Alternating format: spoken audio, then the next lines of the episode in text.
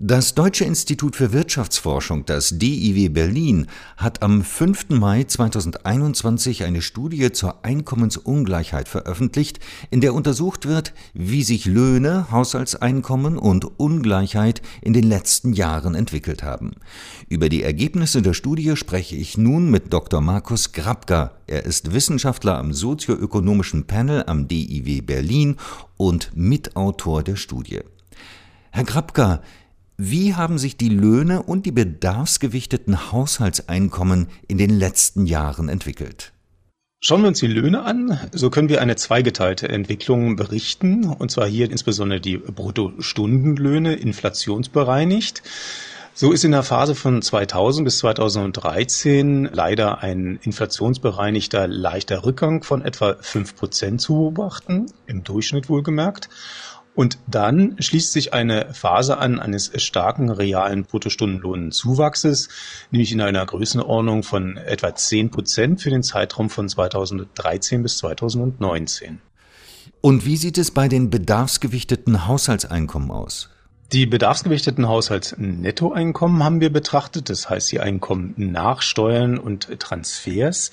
Und hier sehen wir auch eine Zweiteilung der Entwicklung, und zwar für den Zeitraum 2000 bis 2014 haben sich diese im Durchschnitt eher schwach entwickelt. Dort ist ein Zuwachs von fünf Prozent zu beobachten. Und daran schließt sich auch wiederum eine eher positive Entwicklung an, nämlich für den Zeitraum 2014 bis 2018 und die letzten zur Verfügung stehenden Daten. Dort ein Anstieg im Durchschnitt von neun Prozent, was sind über den gesamten Zeit von jetzt 19 äh, Jahren bis zum Jahre 2018 von 14 Prozent zumindest real steigende Haushaltsnettoeinkommen ergibt. Welche Einkommensgruppen haben von dieser Entwicklung besonders profitiert? Hierzu haben wir sogenannte Dezile gebildet. Das heißt, wir haben die Bevölkerung nach der Höhe des Haushaltsnettoeinkommens sortiert und zehn gleich große Gruppen eingeteilt. Und da erkennt man, dass die obersten, also das heißt die reichsten zehn Prozent überproportional an Einkommenssteigerungen erzielt hatten über den gesamten Zeitraum eine Steigerung von äh, etwa 25 Prozent. In der Mitte der Verteilung ergibt sich eine Steigerung der Haushaltsnettoeinkommen von etwa 14 Prozent über den gesamten Zeitraum. Am unteren Rand ist es leider so, dass diese Einkommensgruppen in etwa auf dem gleichen Niveau wie zum Jahr 2000 äh, angekommen sind. Wenngleich die positive insgesamte Entwicklung ist äh, folgendermaßen, dass wir seit dem Jahr 2015 über alle Einkommensgruppen hinweg jetzt reale Einkommenssteigerungen nach einer langen Phase der Stagnation äh, feststellen können. Was bedeutet das für die Ungleichheit in Deutschland? Bei der Lohnungleichheit ist es so, dass wir zum Beispiel gemessen am 90-10 Perzentilsverhältnis, also das heißt, wir schauen uns das Einkommen der reichsten Personen am 10. Perzentil im Verhältnis zum Einkommen der ärmsten Person aus dem 90. Perzentil an. Und hier sehen wir, dass diese Lohnungleichheit der Bruttostundenlöhne seit etwa 2014 rückläufig ist und wir wieder auf einem Niveau von ungefähr dem Jahr 2003 angelangt sind. Das heißt also bei den Löhnen ganz klar rückläufige Ungleichheit. Bei den Haushaltsnettoeinkommen stellt sich das äh, derzeit noch etwas anders dar. Wie stellt es sich dann bei den Haushaltseinkommen dar? Zur Beschreibung der Ungleichheit der Haushaltsnettoeinkommen haben wir den Gini-Koeffizienten herangezogen, der auf den Wertebereich von 0 bis 1 normiert ist und ein höherer Wert eine höhere Ungleichheit darstellt oder aufzeigt. Hier sehen wir, dass in den vergangenen nahezu 15 Jahren, das heißt also etwa seit dem Zeitpunkt 2004, 2005, dieser Gini-Koeffizient sich mehr oder weniger nicht mehr signifikant verändert hat und auf einem Niveau von etwa 0,29 angelangt ist. Das ist im internationalen Vergleich eher ein unterdurchschnittliches Niveau von Einkommensungleichheit. Also das heißt, insgesamt kann man hier auf Grundlage sowohl der Löhne als auch der Haushaltsnettoeinkommen feststellen, dass die Schere zwischen Arm und Reich nicht weiter auseinandergegangen ist, obwohl das häufig eben in der Öffentlichkeit so kolportiert wird.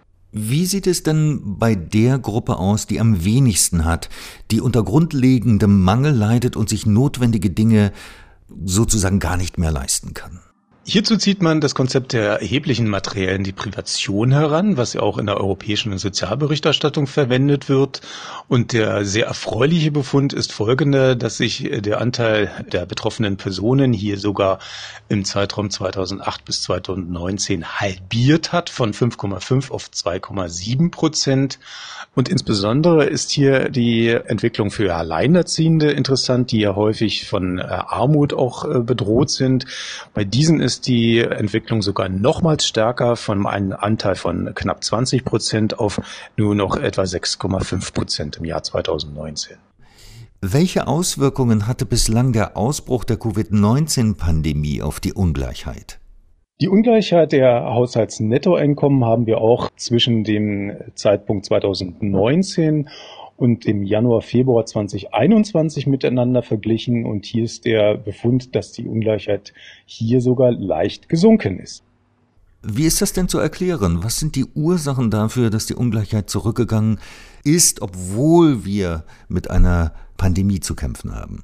Hierzu haben wir, die haben wir die Einkommenssituation verschiedener Haushaltsvorstände miteinander verglichen oder Haushaltskonstellationen und stellen fest, dass zwischen dem Zeitraum 2019 und 2021 bei Angestellten und Beamten die Haushaltsnettoeinkommen sogar nominal um fünf Prozent gestiegen sind. Also das heißt, die normalen Tariflohnsteigerungen sind bei diesen Beschäftigten scheinbar wirklich direkt angekommen.